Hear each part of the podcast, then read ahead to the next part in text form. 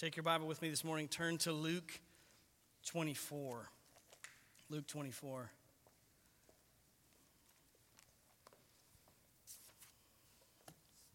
It's always a joy to worship our Savior together, but especially today as we remember the gift of His resurrection. You know, in world history, there have been a lot of significant events. There have been events that dramatically altered the world stage, events that that now that they've happened, we can never go back to the way we were. We think about important inventions, things like the invention of electricity, the automobile, the airplane. Going back even further, we think about inventions like the printing press and how that dramatically altered human history. We think about things like the bow and arrow, then the rifle, then the revolver, which has moved to now machine guns and on to nuclear weapons. These are things that are so significant that we can really talk about human history before we had these things and human history after we had these things, but we can't go back to the way things were. We think about important historical events like World War I, World War II, or individuals like Alexander the Great and William Shakespeare and Abraham Lincoln. All of these events and inventions and people left a lasting mark on history but there's only one man who literally split time. The whole world now categorizes human history as the time before he was born and the time after he came. That man, of course, is none other than the Lord Jesus Christ. Everything about Jesus is significant. Jesus' miraculous birth is significant. His perfect life is significant. His sacrificial death, of course, is significant. But all of this culminates to this climactic event in the life of Christ, his miraculous resurrection. In fact, the apostle Paul would go on to describe the importance of the resurrection in this way in 1 Corinthians chapter 15. He says, "For if the dead are not raised, not even Christ has been raised, and if Christ has not been raised, your faith is worthless." You're still in your sins. Then those also who have fallen asleep in Christ have perished. If we have hoped in Christ in this life only, we are of all men most to be pitied. You see, Paul recognizes that the resurrection of Christ validates all that Christ claimed, all that he taught, and all that he accomplished. And for us this morning to remind ourselves of the importance of this event, I want us just to look through the words of the inspired pen of Luke here in Luke 24. As we return to very familiar events, and yet may that familiarity not keep us from again grasping the significance of what Christ has done for us. The Gospel of Luke has a united theme, which is that Jesus is the Son of Man. We see that even in our text this morning. Let's read Luke 24, verses 1 to 9. But on the first day of the week at early dawn, they came to the tomb, bringing the spices which they had prepared.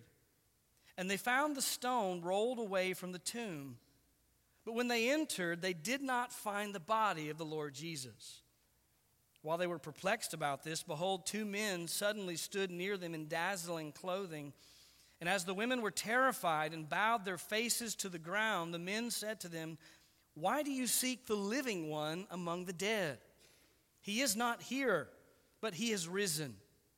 Remember how he spoke to you while he was still in Galilee, saying that the Son of Man must be delivered into the hands of sinful men and be crucified, and the third day rise again.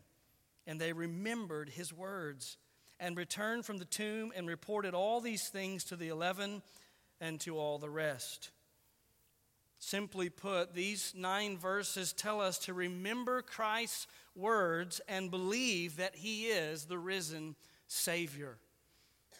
But as we come to this passage, it's important for us to go back for a moment and just remind ourselves of the, the crucial events that have led to this moment in the Gospel of Luke.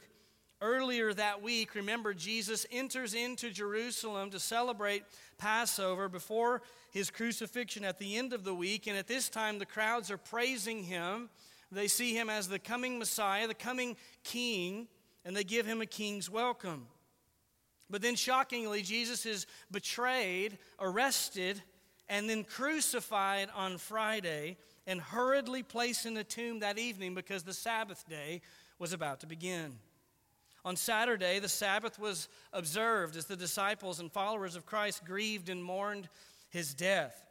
And we have to admit that we can't possibly understand the mixture of emotions that those disciples must have felt on that day on that Sabbath day, unlike any other Sabbath they had had before. As they tried to wrap their minds around the events of that week, they saw Jesus come into town, received as a king, as they knew was right and good, and then yet they watched him crucified on Friday, and here it is Saturday with him in the grave. And they were dumbfounded because understand that they didn't just hope that Jesus was the Messiah. The disciples had come to believe it. They'd come to know it. Remember, Peter had already made the good confession You are the Christ, the Son of God. And so now they're trying to reconcile the truth that they know with the circumstance that they're currently living in. Undoubtedly, they're wondering how can these things be true? just imagine the, the heaviness the confusion, the sadness that they must have felt, and then bring that with you into this text as it opens with this first scene that we'll call a sorrowful journey. A sorrowful journey. Verse 1 But on the first day of the week, at early dawn, they came to the tomb bringing the spices which they had prepared. Now, notice First of all, the emphasis on the fact that this happens on the first day of the week. That's not by happenstance, that's not a random historical fact. Uh, understand that according to the, the Jewish calendar, of course, Sunday would have been the first day of the week. And so their week culminated into Saturday with the Sabbath day, and then the work week would have been, began again on Sunday. The fact that this happens on Sunday is, in fact, the reason that we're here to worship today. And when I say that, I don't mean because it's Easter Sunday or Resurrection Sunday. I mean every Sunday we come on Sunday because every gospel writer records that these events happened on the first day of the week.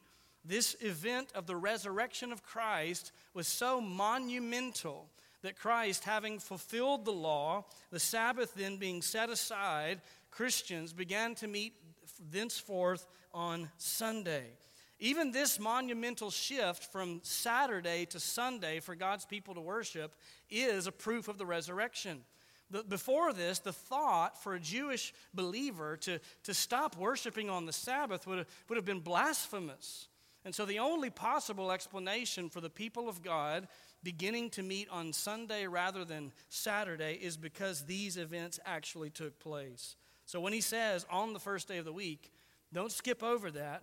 It's trans, transformed church history and even affects us today. But notice it was at early dawn on the first day of the week. All of the gospel writers record that this happened right at the first rays of sunshine. In fact, if, if we synthesize the gospel accounts, they likely started while it was still dark and they began traveling to the tomb. And as they get to the tomb, the, the first rays of the sun are just coming over the horizon as they make it there. You know, there are different details given in each of the gospel accounts, and some who want to, to speculate about the Bible have tried to say that they contradict one another. But in fact, as we take all of the gospels together, they don't contradict one another, they complement one another. And what we get is a full picture of what actually happened on that day. Now, this morning, my goal really is not to give a compilation of what all of the Gospels record, but just to look at Luke's account, and perhaps at another time we'll look at how all of the Gospels sync together. But this morning, notice that they begin at early dawn and they come to the tomb, it says, bringing the spices that they have prepared. Now, at this point, the word they has not been explained. Who are these people?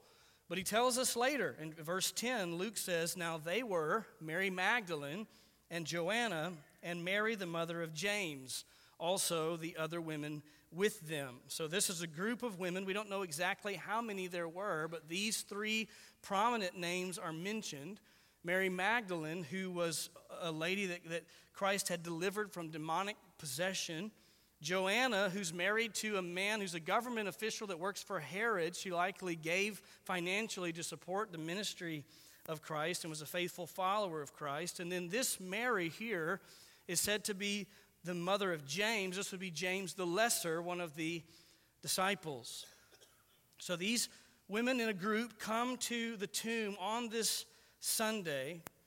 Jesus died, remember, on Friday, and they had to quickly get him into the tomb because Sabbath was coming. They couldn't finish the required burial ritual for Jesus, and so they, they wait till after the Sabbath day. These ladies are coming back with their spices, intending to respectfully, lovingly res- respect the body of Christ by wrapping him in these spices. But notice what this insinuates. The fact that they're coming to the tomb with these spices means they have no expectation of a resurrection. They are coming fully expecting to find a dead body. They're coming with love, they're coming with admiration, they're coming with devotion, but they're not coming thinking that Jesus will be raised from the dead. Reveals that they had failed, along with the rest of the disciples and Jesus' followers, to correctly understand what he himself had taught them, as we're going to see later on. They should have all been there, all the disciples, these ladies, and every other believer in Christ coming that day, but not to wrap his body in spices, but coming ready to greet their risen Savior. And yet, to begin, here we are, this group of ladies coming together, and what they find when they come to the tomb is something odd and incredibly unsettling. Because in verse 2, we see a second scene that we'll call an empty tomb. An empty tomb, verses 2 and 3. And they found the stone rolled away from the tomb. As you've probably seen in pictures, the tomb that Jesus was buried in was probably somewhat like a, a man made cave large enough for several people to walk inside, and the entrance to that tomb would have been covered by a round stone, a large stone that would have been rolled in front of the tomb. We know this historically because Matthew describes the tomb. In Matthew 27, it says, And Joseph, that's Joseph of Arimathea, took the body and wrapped it in a clean linen cloth and laid it in his own new tomb, which he had hewn out uh, in the rock. And he rolled a large stone against the entrance of the tomb and went away. Now, this, when we say a large stone, we mean a really large stone, a stone that would have been impossible for these women to move on their own. In fact, Mark uh, records that on the way to the tomb, the, the ladies are talking amongst themselves, saying, How in the world are we going to move this stone? Mark 16, 3, they were saying to one another, Who will roll away the stone for us from the entrance of the tomb? But Luke decides to omit that detail and just mention that when they get there, the, the stone is in fact rolled away. Now, to say this is odd is an understatement. Remember, the, the, the, first morning rays of the sun are just now peeking over the horizon after Sabbath. It, it, it would have been totally unexpected that the tomb would already be opened. And the removal of the stone piques their curiosity, and so they step inside to take a look around. It says, But when they entered, they did not find the body of the Lord Jesus. Obviously, this description clues us in that this must have been quite a large tomb if all of them are able to step inside and, and take a look. But just picture how horrified and shocked they must have been to not only find the, the stone rolled away, but to find it empty. Put yourself in their shoes. These people are grieving. They just saw their Savior crucified on Friday. They've been reeling all day Saturday, longing to be there to prepare his body for burial. And then they get there and it's open and he's gone. Imagine what they would have thought. Like, where is he? Who has taken him? Had to have been the thought. And why would they add this insult on top of all of the other insults to take away the body of Christ so that he can't even have a proper burial? Now, we don't know how long they were left in this state, t- talking amongst themselves, but they're miraculously interrupted in the middle of their confusion. In scene number three, where we'll spend the bulk of our time, we see an angelic explanation, beginning in verse 4.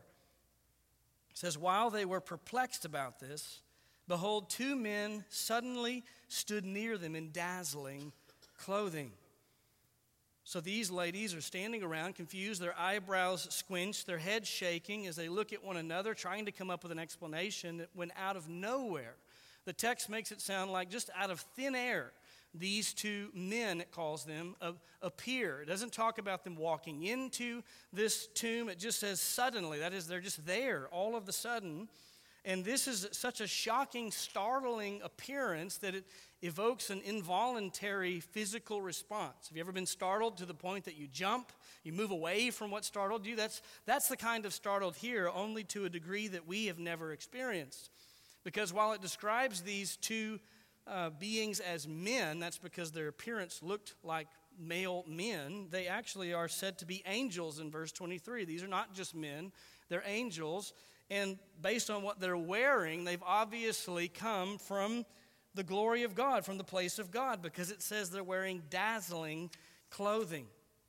Now, the word dazzling is maybe not the, the clearest translation because the word dazzling is most often used in Scripture to describe the appearance of lightning when you see the light, the brilliance of lightning, that's the word dazzling here. So, so picture this, this bright light in the same way that on a dark night, lightning will draw your attention from miles away. All of a sudden, there are these two angels standing in the tomb with them, and their clothing is exuding this, this light, which really, if you think about it, must be the, the, the, the, the light that comes from being in the presence of the glory of God. In the same way that Moses' face was shining with the glory of God when he came down off the mountain. These angels have lived their, their life experience in the very presence of God, and so the glory of God is shining around them off of their clothing. It's no wonder then that these women respond with two descriptions. One describes how they felt. It says, and these women were terrified. Of course they were. Just like every other person in Scripture that we see encountering an angel, they don't have a chat and have a conversation. They're, they're terrified. They're shaken to the core when they see this, this angelic being. The same thing happens here. Not only that, but this being terrified zaps the strength from their body, and they don't know what else to do except to bow. So all of them, it says, bowed their faces to the ground. So you see the scene inside this tomb that's now exuding light from the glory of God, emanating from these angels, here are these ladies now bowed with their faces to the ground, trembling in fear. And it's here that we suddenly begin to realize that the reason the stone was rolled away was not to let Jesus out, but to let these witnesses in. Jesus didn't need anyone to roll away the stone for him to leave. We see him later entering rooms that are locked. Uh, he is risen in his glorified form. He, he, didn't need any help getting out of the tomb. No, the, the stone is rolled away so that these witnesses can come in, and now they can be the first, the first privileged few to hear that this resurrection has taken place. And so it is that these angels then begin to speak. The men said to them, and what they say really here are, are three brief statements, brief but powerful statements. The first statement comes in the form of a question, the second statement comes in the form of a proclamation, and the third in the form of a command, all of them essentially repeating the same idea. This first statement here is a question. Look at this profound question. The first thing that the angel says to them is this why do you seek the living one among the dead? Why do you seek the living one among the dead? In this question, then, there is a rebuke and an encouragement altogether. It's a rebuke because it reveals that these women came to the tomb that day with a wrong understanding about Jesus. They came expecting to find a dead man, they were carrying the spices for a dead man. And the angel says, You're looking for Jesus in the wrong place because you're in the place for dead people, and Jesus is not dead. Why do you look for the living one among the dead? But at the same time that this is a rebuke, it's an encouragement because the implication of the question is you're looking in the wrong place because Jesus is alive, He's not dead. In fact, he refers to him as the living one. That is, the, the one who's not only alive himself, but as, as he said of himself, he is the one from whom life comes. Eternal life will come to all of his people through him. He is the living one. If they want to find Jesus, they have to reorient their understanding of who Jesus is and understand they can't come with spices to respect a dead man. They need to come ready to worship the risen Savior, Jesus Christ. This is the only appropriate way to come. And it's here that we have to stop and recognize that many in the world today are still making the mistake that these women made that morning. Many are fascinated by Jesus. They want to study Jesus as a historical figure. The History Channel and National Geographic will spend millions making high definition uh, documentaries voiced by famous actors searching uh, supposedly for the historical Jesus. Secular universities and pagan archaeologists will give their lives to analyzing the Greek New Testament and digging in the dirt of Israel, trying to find the, the historic Jesus. Some would go as far as to say that Jesus is a good man, that he's a moral man. Some would even say that his life, to some level at least, is worthy of our imitation. Others would admit that he was unjustly and unfairly treated, even murdered. But understand that all of that study and all of that research and even that admiration for Jesus is misfounded if it begins with the premise that he is a dead man. You cannot come to a saving faith of, of Jesus if you come to the tomb carrying the spices prepared for a dead man. You have to come to Jesus, beginning with the right foundation, which is understanding that He is the Lord. He is God in human flesh, and He lives forevermore. This is the only appropriate way to respond to Jesus Christ. What the angels are declaring here is that if you want to find Jesus, you have to first understand and believe He's the living one, the one who's conquered death through his resurrection. Do you believe that this morning? It is the, the foundation of our faith if you're in Christ. But if you struggle to believe that Jesus has been risen from the dead, I just encourage you to hang with me and listen to the rest of what these angels have to say. Because the second statement here is in the form of a proclamation. After asking the question, they then proclaim, He is not here, but He has risen. In case these ladies were, were not catching the drift of the question, now the angel just says it flat out He's not here. And the reason He's not here is because He is risen. Just as the angels announced the glorious birth of Christ on the night of his birth, there to the shepherds in the field, the angels here in the tomb announced the resurrection of Christ to these ladies. You know, every person on the planet must face the fact that at least the first portion of what this statement says is absolutely undeniably true. He is not here. You can go to Israel. I've been there. There are two potential sites that, for the historic site of the burial place of Christ. One of them is more likely than the other, but you can go to both and you'll find he's not in there. He is not here. Every person has to deal with the fact that the tomb is empty and has to come to a conclusion.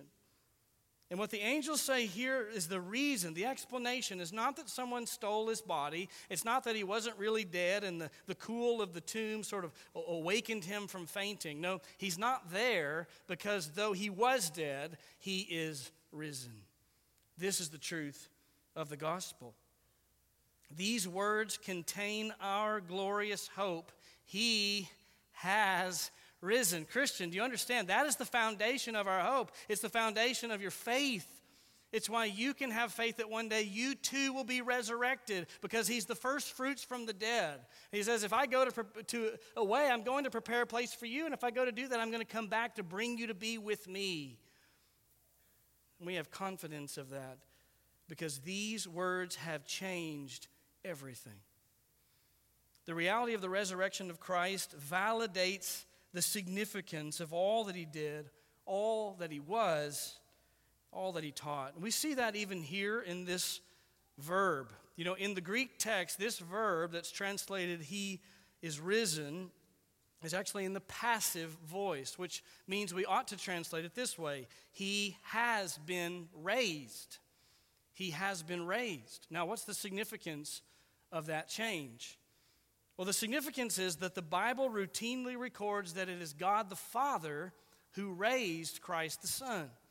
We see this in several places. Let me just mention two passages where this is clearly stated. Acts chapter 2, on the day of Pentecost, as Peter is preaching the gospel, he says, Men of Israel, listen to these words Jesus the Nazarene, a man attested to you by God with miracles and wonders and signs, which God performed through him in your midst, just as you yourselves know.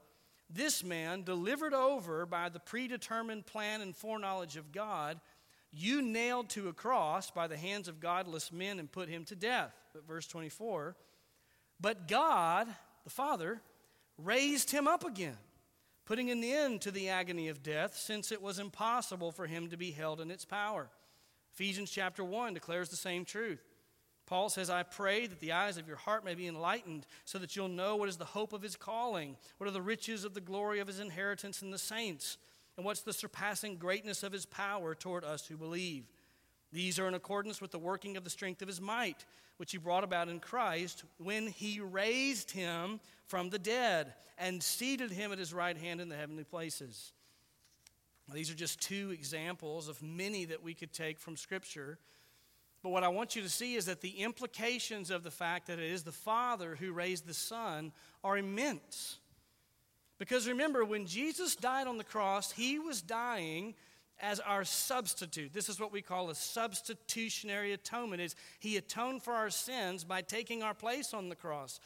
Jesus said that he was taking the wrath of the Father on himself for our sins. So he's offering himself as a payment to God for our sins. Now, how can we know that it worked? How do we know? How do we know that the Father accepted that sacrifice that Christ was making to him? Well, we know it beyond a shadow of a doubt because when Jesus said, It is finished, the Father said, Amen, when he raised him from the dead. And he declared, It is finished. By raising his son from the dead, the Father validates that his sacrifice was absolutely sufficient. The Father had accepted that sacrifice on the part of His people. So we don't ever have to wonder. When we say that our sins are forgiven, past, present, and future, for all who are in Christ, we can say that with confidence because the tomb is empty and Christ has been raised. He's left us without a shadow of a doubt. And not only is the Father raised him from the dead, but he went a step further than that and took him to his right hand. Philippians chapter 2 says, For this reason also, God highly exalted him and bestowed on him the name which is above every name, so that at the name of Jesus every knee will bow of those who are in heaven and on earth and under the earth, and that every tongue will confess that Jesus Christ is Lord to the glory of God the Father. This is why Paul would say, if Christ hasn't been raised, you're still in your sins. But then he would go on to say later in that same chapter, but Christ has been raised. He has been raised. And this Christian is our hope because it validates all that Christ taught, all that Christ did. It validates who Christ is. The angels go on then to give a third statement here in the form of a command. Having given a question and a pronouncement, now we have this, this command Remember how he spoke to you while he was still in Galilee. The word remember here is the command.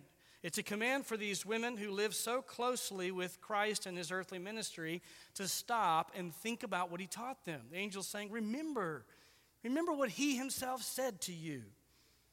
What is it that he said? Well, he's going to summarize the teaching of Christ, the prophecy of Christ of his own uh, death and resurrection, into three statements. He said this to you, saying that the Son of Man must be delivered into the hands of sinful men.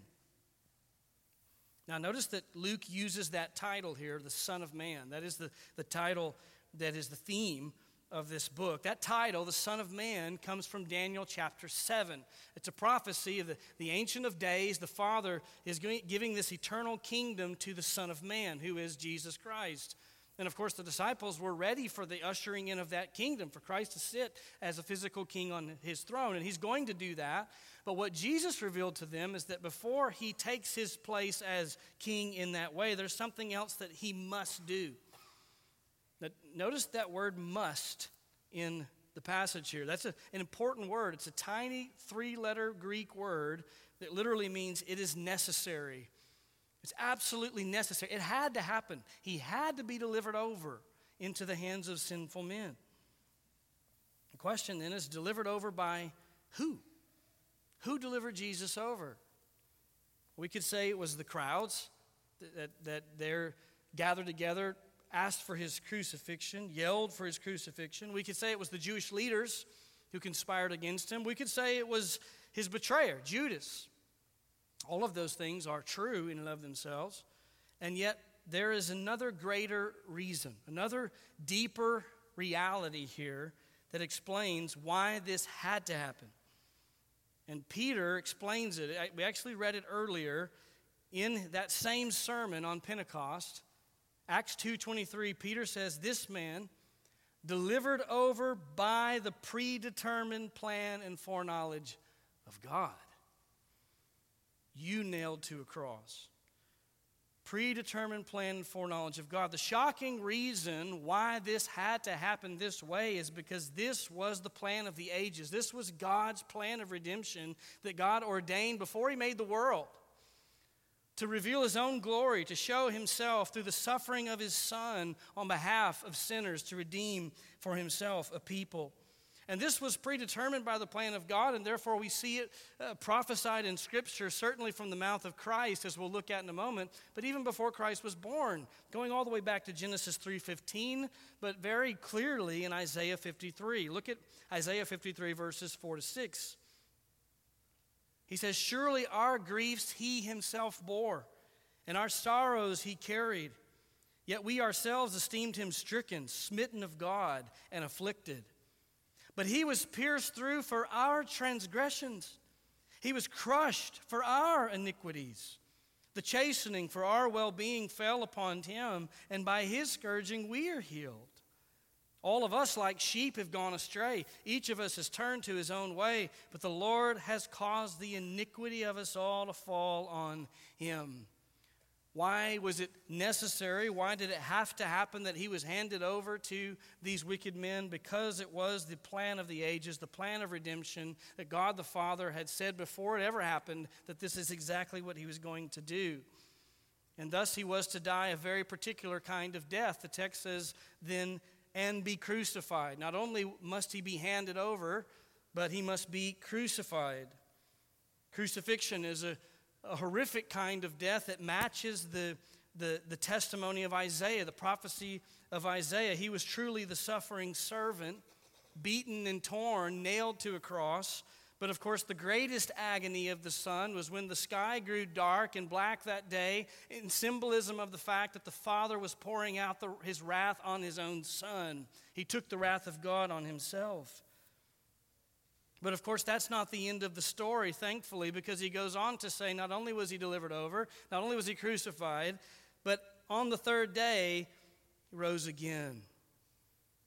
This, too, by the way, was planned from eternity past. This was always in the mind of God. We see it also in Isaiah 53. We see hints at the resurrection. Isaiah 53, verse 10 But the Lord was pleased to crush him, putting him to grief if he would render himself a guilt offering.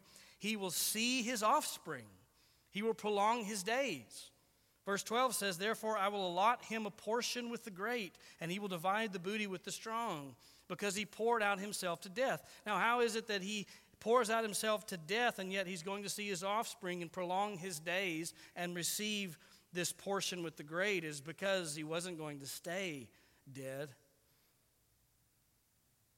But the actual testimony, the teaching of Christ that the angels have in mind, is very clearly stated for us in Matthew 17. Listen to where Jesus says this explicitly. While they were gathered together in Galilee, Jesus said to them, The Son of Man is going to be delivered into the hands of men, and they will kill him, and he will be raised on the third day. And they were deeply grieved. Listen, this is yet another proof that every single one of us must humbly accept that the resurrection of Jesus Christ is true because Jesus prophesied it before it ever happened. And then it came to pass exactly as he said that it would. You know, Luke's words this morning are a call to every single person to repent and believe the gospel. The reason that these events had to happen to Jesus is because we are sinners who desperately needed to be reconciled to God. You are a sinner. I am a sinner, and our sin has made us guilty before God. We deserve the wrath of God for our sins. And yet, the good news of the gospel is that though we deserve the wrath of God, as we read from Romans this morning to start the service, while we were yet sinners, Christ died for us. God sent his Son for us to live in our place, to die in our place, and as we're seeing this morning, to then rise again, validating that for all who would repent of their sins and put their faith in Jesus Christ for salvation, they would receive eternal life and forgiveness of sins. Listen, don't miss the key truth of this text. Luke is calling you and me to believe not only the resurrection, but the implications of the resurrection. That you and I must come to Jesus, repenting of our sins and placing our faith in Him alone for salvation.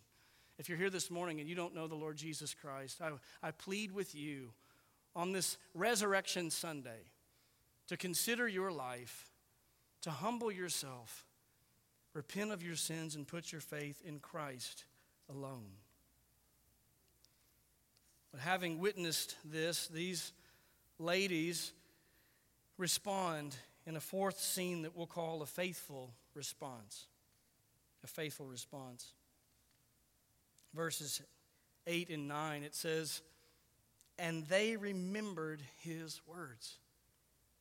They remembered his words. I love that statement the, the, as the angels spoke to these women, you can just see them recalling the things that Jesus taught. You can see the dots beginning to connect as they connect it to Friday and the cross and now the empty tomb. And it's like, oh, how did we not see this? Yes, of course. Jesus told us beforehand that this was going to happen exactly as it has happened. Suddenly, it's all crystal clear. It turns out so much of the Christian life actually comes back to remembering the words of Christ. These ladies turned their mind back to truth. The Holy Spirit illuminated that truth so where they could understand it, and all of a sudden, everything changed. They saw with clarity the things that had been so confusing to them before. And the idea here is that they, they also believe that they got it. Jesus has raised from the dead. You can see the realization hitting them between the eyes. And what I want us to understand is that, that we can't afford to make the same mistake. You see, these, these women were looking at the words of Christ through their circumstance instead of looking at their circumstance through the lens of the words of Christ. And we can do the same thing. We, when we are depressed and down and discouraged and feel that we're going to be crushed and run over by the trials of life, inevitably it's because we're looking at, we're trying to interpret God's truth through the lens of our circumstance instead of flipping that around and saying, no, what God has said is true. And so, whatever my circumstances are doing, I have to, to believe that God's word is true. And we can believe that because of the resurrection. This is the ultimate demonstration the ultimate amen of the Father. That yes, what Jesus said is true. And that means not only all that, that he said that he would do is true, but all that he says he's going to do in the future is also true. And so, this call to remember the words of Christ, certainly it rang true for these women that day in that tomb, but it rings true for us. Remember his words. That remembering then and that faith that welled up within them drove them to respond. How did they respond to these truths? Well, it says they remembered and returned from the tomb and reported all these things to the eleven and to all the rest. So, this group of women hurries back to the other disciples, the other followers of Christ, who no doubt were gathered together, still mourning, still disillusioned, still confused, and they get to burst into that room and be the first human witnesses to say, He is risen. We were just there. He's not there. He is risen. You can almost hear the excitement in their voices as they report these things to the 11. Of course, we know the rest of the story. Initially, they weren't believed, but, but Christ would appear to them in the flesh. They would see him, and all would come to understand he is risen. It is true. Though it sounds too good to be true, it is, in fact, true. And this Resurrection Sunday, just as those ladies responded, we too must respond.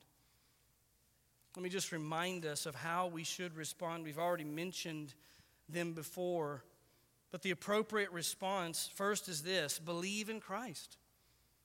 Believe in Christ. All the evidence is here. The tomb is empty. Christ's prophecy is clear. The angelic proclamation has been made.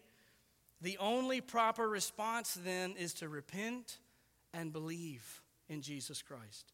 Believe that He is, in fact, the living one, the one that you and I need to give us life, eternal life, which is found only in Him. Believe that His resurrection is the Father's affirmation that His sacrifice has been accepted. Believe the gospel. Secondly, remember Christ's words.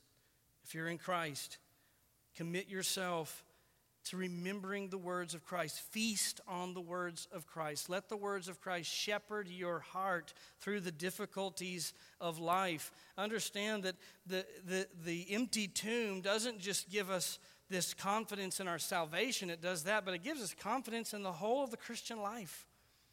Recall to mind, He said it and then He did it. He's come and He's coming again. And so, no matter what I'm experiencing now, I just need to remember his words and analyze my situation through what he has said.